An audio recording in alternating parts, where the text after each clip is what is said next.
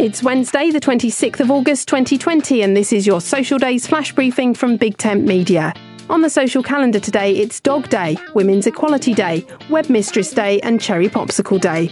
Women's Equality Day marks the day votes for women became part of the US Constitution, the 26th of August 1920.